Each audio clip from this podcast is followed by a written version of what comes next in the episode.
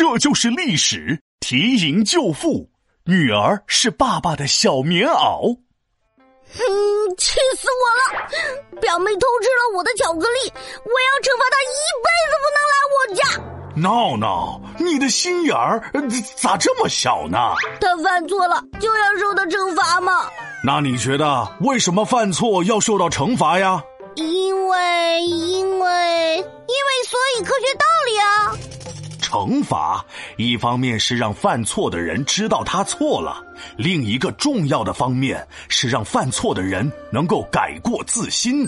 哦，还是不懂。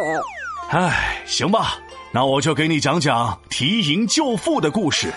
话说汉文帝时期有个姓淳于的太仓令。太仓令是啥？呃，就是管粮仓的官员。哇！这个职位真是好，每天粮食吃到饱，非常适合我闹闹。吃完面条吃水饺，让你管粮仓不是吃粮仓。淳于公因为犯了一个小错误，结果却要被送到首都长安接受残忍的肉刑。肉刑是啥？不停吃肉，吃到撑。皮大龙，你带我去吃肉行不行啊？呃，想得美呢你！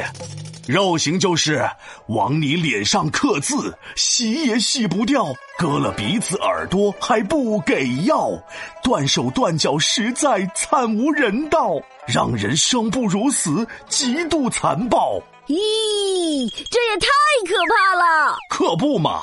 当时淳于公最小的女儿缇萦知道父亲要受到这么严厉的惩罚，心里可难过了。于是缇萦跟着爸爸进了京，还写了封信给汉文帝为爸爸求情。缇萦在信中写道：“亲爱的皇帝呀，您好！最近我呀特别苦恼，父亲为官廉洁公平。”今日犯错是该受刑，但是问我为何难过？不是因为父亲犯错，不是因为父亲犯错，那是因为什么难过啊？汉文帝也很困惑呀。缇萦在信里继续写道：“犯错受罚天经地义，我不难过。我难过的是这样的肉刑太重了。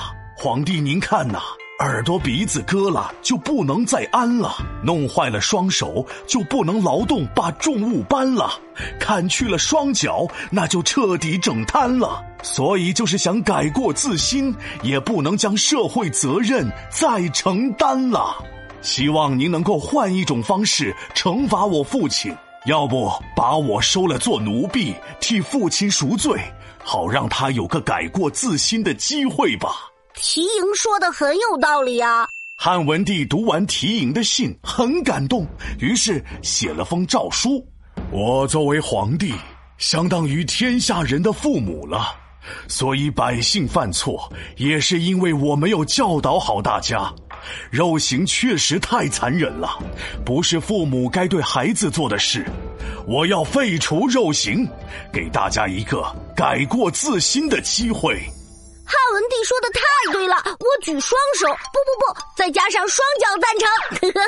皮大龙，我还记得你原来给我讲的文景之治，怪不得汉文帝能够帮助国家恢复元气呢，他可真是个好皇帝。哎，对对对，不过你能先把你举着的脚放下吗？熏得我眼睛都睁不开了。皮大龙敲黑板，历史原来这么简单。提营上书为救父，汉文帝看完感动哭，惩罚犯人给条活路，废除肉刑，惩罚有度。